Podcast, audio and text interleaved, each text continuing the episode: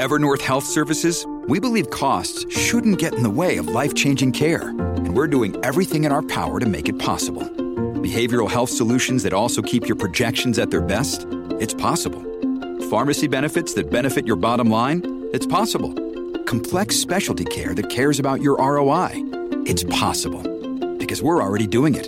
All while saving businesses billions. That's Wonder made possible. Learn more at evernorth.com slash wonder. When you need mealtime inspiration, it's worth shopping Kroger, where you'll find over thirty thousand mouthwatering choices that excite your inner foodie. And no matter what tasty choice you make, you'll enjoy our everyday low prices, plus extra ways to save, like digital coupons worth over six hundred dollars each week. You can also save up to one dollar off per gallon at the pump with fuel points. More savings and more inspiring flavors make shopping Kroger worth it every time. Kroger, fresh for everyone. Fuel restrictions apply.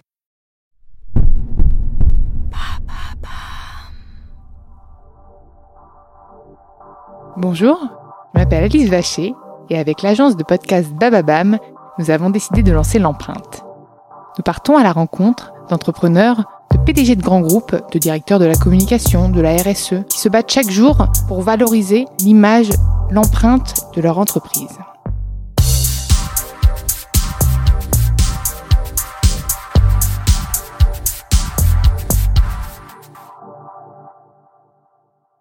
Dans ce nouvel épisode de l'empreinte, j'ai le plaisir d'accueillir Frédéric Fougerat, directeur de la communication, du marketing, de l'expérience client et de la R S E du groupe Foncia. Bonjour. Bonjour Alice. Je suis ravie de t'accueillir dans l'empreinte.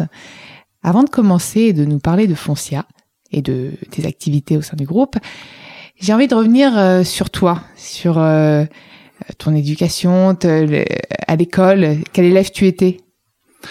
Alors à l'école, j'étais pas le premier de la classe parce que je détestais l'école, ou plus exactement, je détestais le système scolaire qui n'était probablement pas adapté à ma personne, ou moi adapté au système scolaire. Donc j'ai plutôt été un élève super moyen, j'ai pas fait grand-chose, je me suis juste assuré de passer de classe en classe pour avoir la paix côté familial. Euh, mais l'école c'était pas fait pour moi, j'aurais j'aurais mieux fait d'être dirigé vers de l'apprentissage ou dans une forme d'apprentissage où on on apprend en faisant euh, plutôt qu'en restant passif. Donc j'étais pas j'étais pas le super élève, mais j'amusais bien euh, j'amusais bien la classe par contre. Donc clown. Et après et donc après le bac, tu as fait quoi ?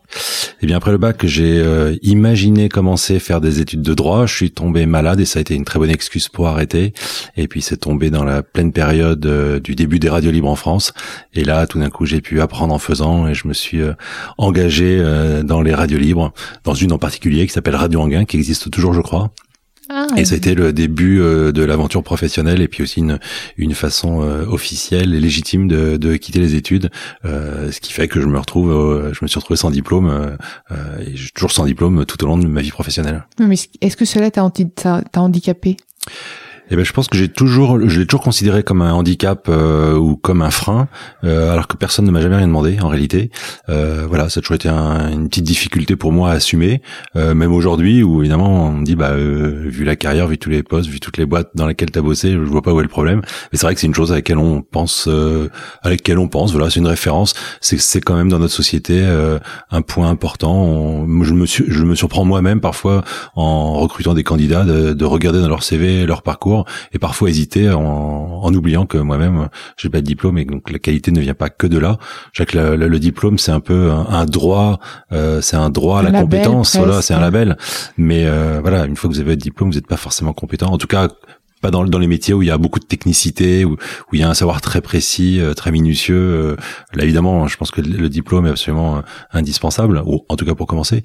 Dans d'autres métiers, c'est peut-être moins obligatoire. Puis un métier comme là, celui que vous avez, la communication, et cetera, c'est beaucoup de créativité. C'est quelque chose qui ne s'apprend pas forcément, qui Alors, se développe au cours du temps et des expériences. Et du coup, tu me disais que tu avais euh, occupé beaucoup de postes. Raconte-moi un petit peu ton parcours, du coup. Ben, j'ai deux parcours professionnels. En fait, j'en ai un dans le public et un dans le privé.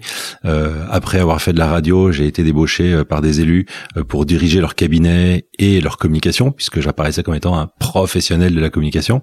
Et dans les années quatre-vingts, il euh, y, y en avait pas tant que ça, où c'était apparemment pas si facile à détecter. Donc, euh, malgré mon très jeune âge et mon très peu d'expérience, euh, finalement, j'ai, j'ai, j'ai pu accéder à, à, à des, des responsabilités responsabilité importante euh, tout de suite. Euh, je me laissais pousser la barbe pour paraître un peu plus crédible parce que j'avais un aspect juvénile qui me rendait pas très crédible dans la fonction. Euh, donc voilà, la, la poussée avec le temps, euh, même si ça ne se voit pas sur un podcast. Et puis euh, on mettra une image. On mettra une image. J'ai euh, j'ai exercé cette fonction pendant un, un peu plus de douze ans. Et puis un jour, euh, j'ai eu envie de passer à autre chose et je pensais qu'il fallait pas trop tarder pour essayer de se, reclic- de se recycler dans le secteur euh, privé, euh, surtout en n'ayant pas de diplôme, on revient toujours au même sujet, et puis en ayant une expérience qui était quand même assez singulière euh, par rapport au monde de l'entreprise. Et, et j'imaginais pouvoir, pouvoir surtout euh, vendre euh, mes connaissances des arcanes institutionnelles. C'est une chose qui manque beaucoup dans le secteur privé, qui est peu connue. On ne sait pas trop où aller chercher les personnes compétentes. Alors c'est plutôt pour les grandes entreprises. Mais voilà, c'est sur cet axe-là que j'ai essayé de, de promouvoir des candidatures spontanées.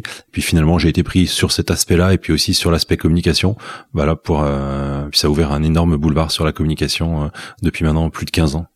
Et tu pensais, quand tu étais élève, que tu allais t'orienter vers la communication ou pas du tout? Mais alors, pas une seule seconde, puisque le, la seule chose que j'avais envie de faire, euh, c'est une chose qui est en moi. J'avais envie d'être avocat, et j'avais envie d'être avocat, pas avocat d'affaires, pas avocat international. J'avais envie d'être avocat, en fait, pour défendre les, les plus faibles et les plus pauvres. C'est mon côté Romain Desbois, qui ne m'a jamais quitté. Euh, voilà, défendre ceux qui n'ont pas les moyens, qui n'ont pas les ressources, qui n'ont pas les connaissances, qui n'ont pas le bon carnet, euh, que là, qui n'ont pas le savoir. Euh, donc, c'est, c'est la c'est ça qui m'intéressait, donc c'est vraiment ça que je voulais faire. Euh, j'étais déjà celui qui défendait les élèves contre les profs qui étaient abusifs ou trop durs, ou voilà, j'étais celui qui la ramenait. Euh, euh, voilà, j'ai toujours ce, j'ai toujours ce côté euh, essayer de défendre euh, ou lutter contre les injustices. Voilà. Et aujourd'hui, est-ce qu'on retrouve ça un petit peu dans tes activités ou pas du tout? Ben on le retrouve, euh, oui, on le retrouve en réalité assez assez facilement parce que c'est aussi une question de euh, ça, ma, notre simple attitude en tant que manager, en tant que patron d'un service, en tant qu'animateur d'une équipe. Ben on, on peut appliquer ces règles-là. Je parle de, par exemple, de lutter contre les discriminations. Ben il appartient à un patron de d'une équipe, ben, de savoir recruter, de savoir recruter dans la diversité, de donner des chances à plein de gens, ou alors de recruter ses semblables euh, qui habitent le même quartier ou qui vont dans le même club de sport. Donc euh, cette façon, cette façon, je dirais, noble de faire de la politique, on peut l'appliquer à tous les moments de sa vie par son simple comportement, par ses actions, par ses décisions. Mmh. J'ai, j'ai le souvenir d'un collègue dans une entreprise précédente qui, qui me dis, qui s'étonnait de voir dans mon service beaucoup de diversité en me disant que bah lui, il en avait pas du tout dans son équipe. Mais en fait, je lui ai fait comprendre que c'était juste ma décision et aussi quelque part la sienne, même si lui n'avait pas le sentiment d'avoir pris une décision, mais en fait par sa passivité ou par le fait de ne rien faire, finalement, il Il, a, il laissait faire les choses et effectivement il recrutait tous ses semblables. Alors moi j'ai une façon différente de faire.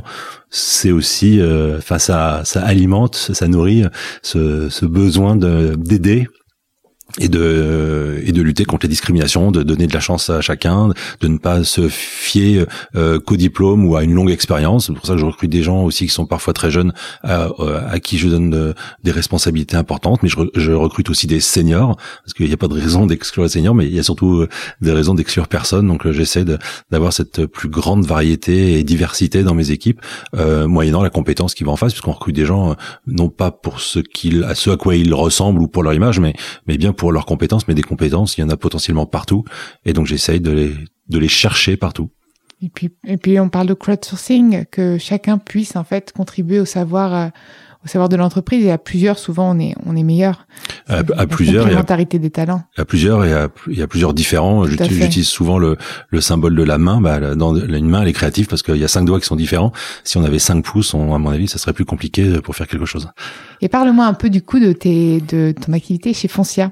Un groupe Foncia, avant de même de parler de, de la marque euh, Foncia. Qu'est-ce que tu fais aujourd'hui concrètement? euh, Quand est-ce que tu as rejoint le groupe?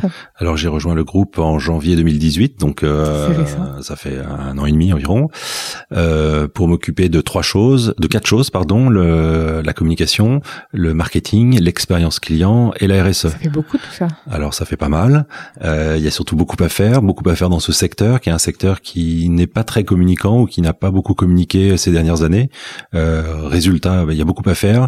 Il y a beaucoup d'irritants sur lesquels il faut revenir. On a, on a, une, on a un rôle très pédagogique, notamment en matière de communication, pour bien expliquer ce que sont certains métiers, ce que, ce que nous faisons, euh, ce que nous facturons, faisons, est-ce que nous ne faisons pas, est-ce que nous ne facturons pas. Euh, quand des gens payent leur charge de copropriété ou leur location, ils ont le sentiment que tout, tout va chez Foncia. C'est, c'est effectivement loin d'être le cas. Euh, mais voilà, en, en face de, du paiement d'une facture, bah, il y a une attente de service. Il y a, c'est aussi un métier très réglementé, donc euh, on, la loi ne nous permet pas de tout faire. Euh, parfois, il y a des situations aberrantes où euh, on pourrait agir de façon très simple, mais en fait, la loi nous l'interdit. Tout, tout ça nécessite beaucoup de pédagogie. Ça, c'est un gros travail à faire en matière de communication. Et tu me parles de la R S E, puisqu'ici, dans le podcast, on a, on a interviewé pas mal de personnes dans ces domaines-là. Et ça nous intéresse, notamment quand on parle de, de branding et de marque, aujourd'hui, la R S E. Euh, est-ce qu'au quotidien, euh, tu, déjà, tu y consacres beaucoup de temps? Quelles sont les actions, peut-être, de Foncia en matière de R S E? Toi-même, est-ce que c'est quelque chose qui te tient à cœur? Alors, c'est quelque chose qui me passionne. Euh, d'ailleurs, comme le marketing ou l'expérience client que j'ai, j'ai peu évoqué euh, juste avant, marketing c'est pas mon métier d'origine, mais je suis très bien accompagné et ça me passionne. Et l'expérience client, c'est une chose qui qui est essentielle parce que parce que parce que tout doit être, j'allais dire, drivé, genre de parler franglais, mais tout doit être dirigé alors, par le client. Marketing, rien que euh, le terme marketing en même temps. Euh... Oui, alors celui-ci il est consacré, mais si on peut parler français, on peut. Euh, c'est préférable. Donc tout est tout pour moi part du client et on est là uniquement pour servir le client. C'est notre patron, c'est le client. Euh, c'est ce que dit Jeff Bezos. Ce que dit aussi Jeff Bezos, Nicolas le... Chaban, c'est qui le patron? Sa ben marque voilà. C'est le client. Donc ben ça... Voilà, voilà. Ben le, le patron, c'est le client. Euh, et donc c'est pour le client qu'on travaille, c'est le client qu'on doit chercher à comprendre, qu'on, pour lequel on doit anticiper ses besoins, ses questions, et qu'on doit, pour lequel on doit avoir de la réactivité, de l'empathie et de, et de l'urgence à, à satisfaire. Donc ça, c'était pour finir sur les sur ces sujets-là et pour revenir sur la question sur la R S E. Euh, on est dans un domaine qui est très sensible, le, l'habitat. le logement, l'habitat, et dans lequel il y a énormément de R S E possibles euh, à venir, mais déjà existants. Euh, notre stratégie qui va se dé- qui va se déployer, qui va se développer, que nous avons mise en place avec Philippe Salle, le, le président du groupe, euh, repose sur trois piliers: le, l'immobilier durable, le bien-être pour tous, ça, ça concerne autant les collaborateurs et les collaboratrices que nos clients, et puis le dialogue avec les communautés. Et si je ne prends par exemple que le, l'aspect immobilier durable, eh bien c'est tout ce qui est rénovation énergétique, euh, la réduction des charges, le, le fait d'avoir un habitat qui soit plus éco-responsable. Il y a énormément, énormément, énormément à faire. Donc à nous de choisir nos priorités, pour communiquer, puis ensuite pour les déployer, pour les faire comprendre aux clients, pour les faire évoluer aussi. Nous, nous ne sommes qu'un intermédiaire, donc on peut pas imposer des règles écolo à nos clients. Il faut leur montrer ce qui est, euh, ce qui, ce qui serait responsable, ce qui serait bon. Alors souvent, le, le, l'aspect monétaire, euh, économique compte. Donc, si on explique à un client que en s'isolant mieux, en ayant une chaudière euh, plus moderne et plus éco-responsable, ses charges vont énormément baisser et les charges de chauffage ce sont les plus importantes. Forcément ou logiquement, ça va l'intéresser. Ça sera pas forcément sur la base de, de d'une philosophie euh, écolo, mais en tout cas, euh, la, la finalité sera celle-ci. Donc, on a un rôle de conseil, euh, même si on, peut, on ne peut rien imposer, puisque nous ne sommes que des intermédiaires et des et des faiseurs suite aux décisions de nos clients. De toute façon, de plus en plus, la communication autour de l'écologie se base sur l'économie, puisque l'économie de chacun, même le gaspillage alimentaire, quand on regarde bien, on économise en réutilisant des mets que l'on peut, enfin, au lieu de jeter par exemple des œufs qui sont périmés, on apprend aux gens, on les éduque, on leur dit qu'en finalement, même s'ils sont périmés, on peut encore les consommer X jours après. Donc ça, ça revient, enfin ça, ça revient à ce que à ce que tu disais. Et euh, en termes de, de marque Foncia, est-ce que c'était une marque que tu souhaitais rejoindre pour son pour son A D N ou est-ce que ça c'est c'est juste présenté comme ça? Est-ce que c'était un, un secteur qui t'intéressait? Alors, est-ce que tu connaissais déjà la marque avant? Alors je connaissais effectivement la marque. Euh, j'ai la chance d'arriver dans une marque qui est qui est extrêmement connue. Le, la question ne s'est pas posée de cette façon puisqu'en fait depuis plus de quinze ans je travaille avec le même président, Philippe Salle, euh, qui, qui, a, qui, qui, qui a m'a recruté quand il était président de Védior, euh, que j'ai suivi chez Géoservices dans le pétrole. Donc Védior c'était les ressources humaines et l'intérim, euh, que j'ai suivi chez Géoservices dans le pétrole, que j'ai suivi chez Altran dans la R et D et l'innovation, que j'ai suivi chez Elior Group, la restauration collective et de concession, et qui il euh, y a il y a environ deux ans m'a dit bah maintenant on, nous partons chez Foncia.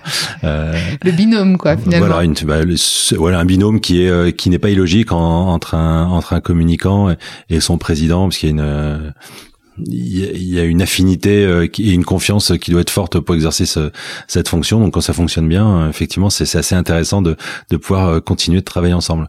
Donc du coup, de tout au long de ma carrière professionnelle dans le secteur privé, je me suis pas, je me suis jamais posé la question de où est-ce que j'ai envie d'aller travailler, est-ce que j'ai envie de travailler. En fait, je me suis adapté aux circonstances. C'est presque avec qui ? Et euh, voilà, et et moi et mon choix, et là ça ça ça a toujours été mon choix, il a toujours été pour moi plus important euh, de choisir avec qui je travaille, qui est mon patron et qui sont mes collaborateurs, plutôt que le secteur d'activité ou la marque. Alors après, il y a plein de secteurs d'activité ou de marque où je souhaiterais pas euh, me dépenser et m'engager. Là, je trouvais que le secteur de l'immobilier, bah c'était un secteur extraordinaire, enfin que je ne connaissais donc pas, euh, où j'avais tout à apprendre et où j'espérais aussi pouvoir apporter euh, mes expériences d'autres secteurs, puisque je n'ai fait que des secteurs différents, avec une seule continuité, c'est on est dans le service, mais au-delà du service, on a toujours été dans des secteurs euh, totalement différents.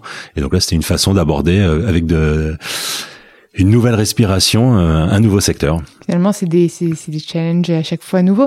Et comment t'arrives à être un peu un caméléon du coup des marques, puisque tu passes d'un secteur à l'autre, d'une marque à l'autre. Comment t'arrives à chaque fois à incarner la marque, puisque t'es quand même un très bon communicant sur les, je vois sur, bah, c'est sur Twitter notamment que je t'ai contacté. Euh, comment t'arrives à faire rayonner ta propre marque à chaque fois? Euh, est-ce que c'est déjà quelque chose qui te tient, euh, qui te tient à cœur, être ambassadeur de, de ta marque? Alors, j'estime que ça fait partie de mon boulot, que c'est mon boulot, oui, bien sûr. Euh, une seule fois, j'ai eu une difficulté. C'est la seule fois pendant ce parcours de quinze ans, la seule année où j'ai pas travaillé avec Philippe Salle, où je travaillais dans un groupe pharmaceutique, et où là, le fait de ne pas être issu de la pharmacie, de pas être un scientifique, de pas être un médecin ou un pharmacien ou un vétérinaire, c'est la seule fois où vraiment euh, je me suis senti pénalisé dans l'exercice de ma fonction. Sinon, dans toutes les autres entreprises, euh, la communication, je le dis et je le répète partout, c'est un métier, et c'est un métier euh, qui peut s'adapter, mais qui s'applique à peu près partout de la même façon. Donc après, il faut connaître son entreprise, il faut connaître son organisation, sa stratégie.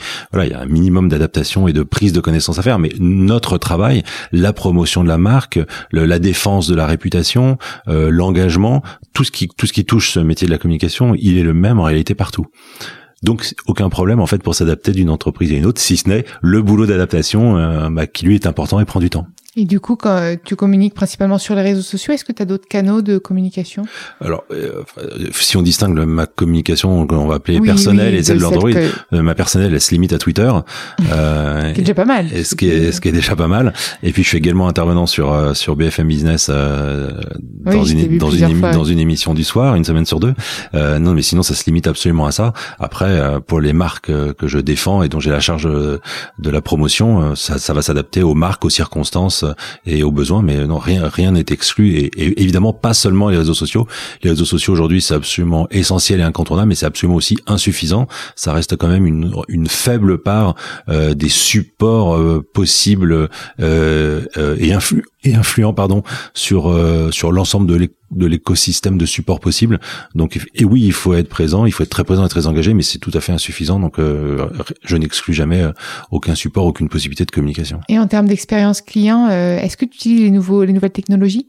Puisque hier, on a, on, euh, la dernière fois dans le podcast, on avait euh, Laurent Vimond de Century vingt et un, qui est, je parlais des Google Glass, et cetera pour euh, l'immobilier. Est-ce que toi, tu utilises de nouvelles technologies pour renforcer l'expérience client, la rendre plus innovante? Alors, par exemple, on vient de lancer dans la transaction, euh, donc la transaction, c'est l'achat et la vente, et on va le développer également dans la location, euh, euh, cent vingt critères de géodécision euh, qui permettent, au-delà de, de la seule adresse ou de la seule surface euh, de l'habitation, euh, de pouvoir choisir son logement Euh, sur la base donc de critères de géodécision que sont la luminosité, le bruit, euh, le niveau de connectivité du quartier, les distances à pied, à vélo, en transport, entre la maison, entre une école. Donc, euh, enfin, donc énormément de critères qui en fait existent mais de façon un petit peu répartie et que nous avons réussi à, à centraliser euh, avec un partenaire, une start-up qui a, qui a développé ça avec nous.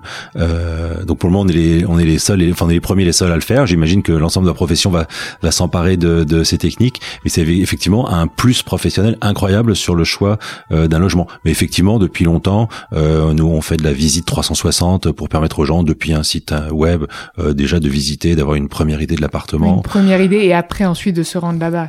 On a développé il y a quelques années, donc je, je peux m'en vanter parce que je, j'y suis pour rien, c'est mon prédécesseur, mais euh, on a professionnalisé les, la, les photos pour la vente, et c'est vraiment et c'est vraiment très important parce que quand même le premier choix, la première approche pour acquérir l'impact de l'image est, est, est très fort, ouais. Et il y avait vraiment un, un déficit de qualité, enfin il y a un déficit de qualité dans dans cette profession, et donc le fait de, d'avoir recours à même chose encore une start-up qui s'appelle My Photo Agency euh, qui euh, est le, pour la géodécision ça s'appelle CityScan, comme ça je je fais la pub aux deux aux deux start-up en question, il faut les soutenir, euh, donc un réseau de photographes avec une charte, une façon de travailler, et donc l'ensemble des biens sont valorisés. Euh, et ça, c'est ce que nous offrons dans le cadre de nos des mandats exclusifs. Euh, si vous confiez, euh, donc c'est gratuit entre guillemets. Et pour ceux qui confient un mandat exclusif à Foncia, bah du coup, ils bénéficient de, de ce genre de, de, de promotion pour valoriser leurs biens. Et donc en fait, ça permet surtout de vendre mieux et plus vite. Et tu me parlais de la concurrence, du coup. Comment tu arrives à, à expliquer, c'est de la notoriété du coup du groupe Foncia et à, et à faire perdurer cette notoriété. Comment euh, au quotidien euh, tu t'attaches à... Alors moi, ma mission, quelque part, c'est pas de de travailler la notoriété, parce que la, notre notoriété, elle est très forte. C'est plutôt de travailler notre réputation. Notre notoriété, elle est très forte euh, euh, par l'histoire de la marque, euh, par euh, donc par son passé. Raconte-moi peut-être un petit peu l'histoire du coup de la marque. Bah, l'histoire, c'est un c'est un fondateur charismatique euh, qui a acquis énormément, enfin qui a créé une société et puis qui en a acquis euh, énormément. Euh, nous continuons à, à acquérir une une société par semaine. Donc c'est oui, on est peut-être c'est, l'entreprise euh... qui euh, qui faisons le plus d'acquisitions sur une année, donc beaucoup de petits cabinets que, que nous intégrons. Euh, et donc je disais que notre euh, notre euh, ambition euh, n'est, n'est pas en premier la notoriété, puisque là la marque est très connue. Il y a, sur la France, il y a plus de cinq cent cinquante agences dans les centres-villes, donc euh, en fait on est confronté à la marque en permanence, mais c'est plutôt la réputation, parce que on est reconnu pour euh, notre expertise comptable et juridique. Ce sont nos métiers, oui, euh, et ce sont dans un secteur très réglementé, donc c'est très bien d'être reconnu pour ces pour ces deux qualités exper- d'expertise juridique et comptable, euh, mais nous voudrions aussi être reconnus euh, pour notre qualité de service client. Et c'est là où on a du travail à faire, c'est là où on a progressé. C'est notamment la raison pour laquelle on développe un nouveau système informatique pour être plus proche, plus réactif, plus connecté avec nos clients. Et demain, on a envie d'être aussi reconnu et choisi euh, pour notre qualité de service et pas seulement pour notre expertise. Et on a envie que demain nos clients disent ce qu'est notre nouvelle signature que j'ai mise en, en place, que j'ai mis en place en arrivant, c'est euh, Foncia, c'est bien mieux pour mon bien. Voilà, c'est notre ambition. C'est, que, c'est toi qui, a, qui l'a qui l'a installé du coup, voilà. Cette baseline. Exactement, exactement. Et ça, ça passe par ce cette transformation de d'expert euh, juridique et comptable à aussi expert dans la relation client et dans le service. Top. Et euh, est-ce que t'as t'as d'autres projets euh, au sein du groupe ? Est-ce que t'as d'autres projets même euh... en dehors, est-ce que tu t'aimerais rejoindre? Est-ce que vraiment tu te reconnais aujourd'hui, finalement, dans cette dans cette marque? Je me reconnais terriblement dans cette marque, mais alors, mais j'ai envie de m'y reconnaître encore plus, parce que genre, je, enfin, c'est toujours une douleur de voir à chaque fois un client qui est éventuellement insatisfait pour une mauvaise raison. Il euh, y, a, y a énormément de raisons qui font qu'on on puisse ne pas être content, mais mais on peut pas avoir un client qui soit insatisfait parce qu'on lui a pas répondu, parce qu'on a tardé, parce que euh, parce qu'on n'a pas eu le bon ton pour pour s'adresser à lui. Euh, c'est c'est ça fait partie de mon travail de l'expérience client, euh, vraiment de, de d'intégrer au maximum ce que j'appelle ces belles attitudes, ces belles attitudes qui sont le vernis que nous devons mettre sur notre expertise et qui doivent faire que nos clients euh, de, doivent devenir amoureux de Foncia. Devenir amoureux de Foncia. Mais oui. Et, euh, et dans les dans les prochaines actualités de, du groupe, est-ce que tu as des choses à... Bah, le, la, la plus grosse actualité, c'est en fait notre projet de transformation informatique, euh, qui, dont le déploiement démarre cette année, qui devrait se faire sur euh, deux ans, donc normalement être achevé en deux mille vingt. Et là, on devrait être au top de l'excellence en matière informatique et, et de relations avec Inf- nos clients. Informatique, c'est-à-dire digitalisation, la digitalisation de l'expérience en, client. En, ou en euh... fait, c'est toute la gestion de l'entreprise et de la relation client, euh, qui aujourd'hui est sur un système dont nous sommes un système propriétaire que nous avons nous-mêmes développé, mais qui n'est plus très performant au, en raison de notre taille, de la taille de, de l'entreprise aujourd'hui. Et en fait, plutôt que de le faire évoluer, on a choisi de, de repartir à zéro et d'avoir un nouveau système qui va nous permettre d'avoir un, un relationnel beaucoup plus euh, puissant avec nos clients. Quand je dis relationnel, c'est nous, nos clients, il faut leur envoyer, euh, il faut leur envoyer des factures, il faut qu'on réceptionne des factures, il faut qu'on envoie des comptes rendus de gestion, il faut qu'on envoie des convocations d'assemblée générale, il faut qu'on envoie des comptes rendus d'assemblée générale. Donc il y a énormément de correspondances, d'interactions. Quand il y a des travaux avec euh, dans une copropriété, ben, il faut il faut informer des travaux, il faut informer du retard. Pourquoi on vous demande d'être présent pour euh, pouvoir ouvrir vos fenêtres pour faire de la peinture euh, tel jour, puis finalement l'entreprise ne vient pas. Il faut qu'on puisse être réactif et vous informer très rapidement qu'il y a un changement. Tout ça, c'est des, c'est des choses qui peuvent faciliter le quotidien et la relation avec nos clients. Et quand ça ne se fait pas ou ça se fait pas bien, c'est des petits irritants euh, qui deviennent très désagréables. Et puis, si vous, vous avez pris votre votre demi-journée pour être présente et puis qu'en fait, personne n'est venu faire des travaux chez vous, puis personne ne vous prévient, bah vous êtes furieuse et vous avez raison de l'être. Alors qu'avec voilà, avec une meilleure fluidité, avec une communication sur les smartphones, avec une application qui permettra ces échanges, une application qui vous permettra, vous, de, d'alerter euh, le, votre syndic qu'il y a une panne d'ascenseur, qu'il y a une panne de porte de garage, mmh. tout, tout, tout ces, toutes ces petites choses du quotidien qui peuvent être très faciles si, si on arrive à créer de la fluidité et puis qui deviennent tout d'un coup des, des gros irritants euh, si vous avez le sentiment que personne ne s'en occupe ou personne ne s'en occupe assez rapidement. Donc c'est ce à quoi nous travaillons, cette, cette, cette réactivité, cette qualité de service qui peut toujours être améliorée. Et parmi les engagements de la marque les plus forts, finalement, c'est c'est autour de l'expérience client. C'est vraiment l'expérience client, c'est c'est c'est nos, nos trois engagements, c'est l'expertise, la réactivité et l'éthique. Donc voilà, tout tout ça tourne autour de l'expérience client. Il y a une seule chose qui compte, nous deux, nous sommes obsédés par le client et et nous nous nous voulons, nous souhaitons que l'ensemble de nos collaborateurs soient obsédés par leur client. Et moi, j'ai juste une petite question. Foncia, ça veut dire quoi ? Eh bien, je ne sais pas si ça veut dire quelque chose. C'est peut-être rien dire. Non. Est-ce que c'est un acronyme, non ? Bah, pas à ma connaissance, non. Pas à ma connaissance. C'est pas une marque. Si quelqu'un sait. Faudrait, bah, voilà. Et le, et le logo ? Appel à Jackie Lorenzetti qui a, voilà. qui a créé la marque. On fait, bah, on, voilà, on va faire, on va, on va passer un coup de fil, coup de fil et, à un ami. Euh, et pour et ce qui concerne le, le, bah, pour ce qui concerne le logo, moi, je n'ai jamais changé le logo, les logos des entreprises dans lesquelles je suis passé. Euh, je pars pas du principe que notre boulot. C'est se... compliqué aussi de changer, com... déjà de le changer complètement, c'est impossible. Alors, changer complètement, c'est, c'est compliqué. Changer de nom, bah, alors, c'est, ça, c'est, c'est souvent ridicule puisque souvent quand une marque est, est, est très bien installée. Sauf, euh, sauf rachat. Et encore que, en général, mec rachat. Bah c'est un, euh... c'est un, c'est un sujet. C'est mmh. un sujet. Euh, en revanche, nous l'avons fait, légèrement fait évoluer, euh, puisque notre logo c'était sim- simplement une police, euh, une police euh, qui soulignait euh, un, une représentation de, de, de petites maisons euh, habitat et, et collectives et qui était séparée par un trait orange, qui quelque part pour moi formait comme un mur entre nos clients et la marque. Mmh. Donc j'ai souhaité que ce mur disparaisse. J'ai euh, modernisé la police. En tout cas, je sais que euh, j'ai une collaboratrice qui n'aimerait pas que je dise que j'ai modernisé, donc nous avons choisi une police plus contemporaine et aussi plus adaptée au digital.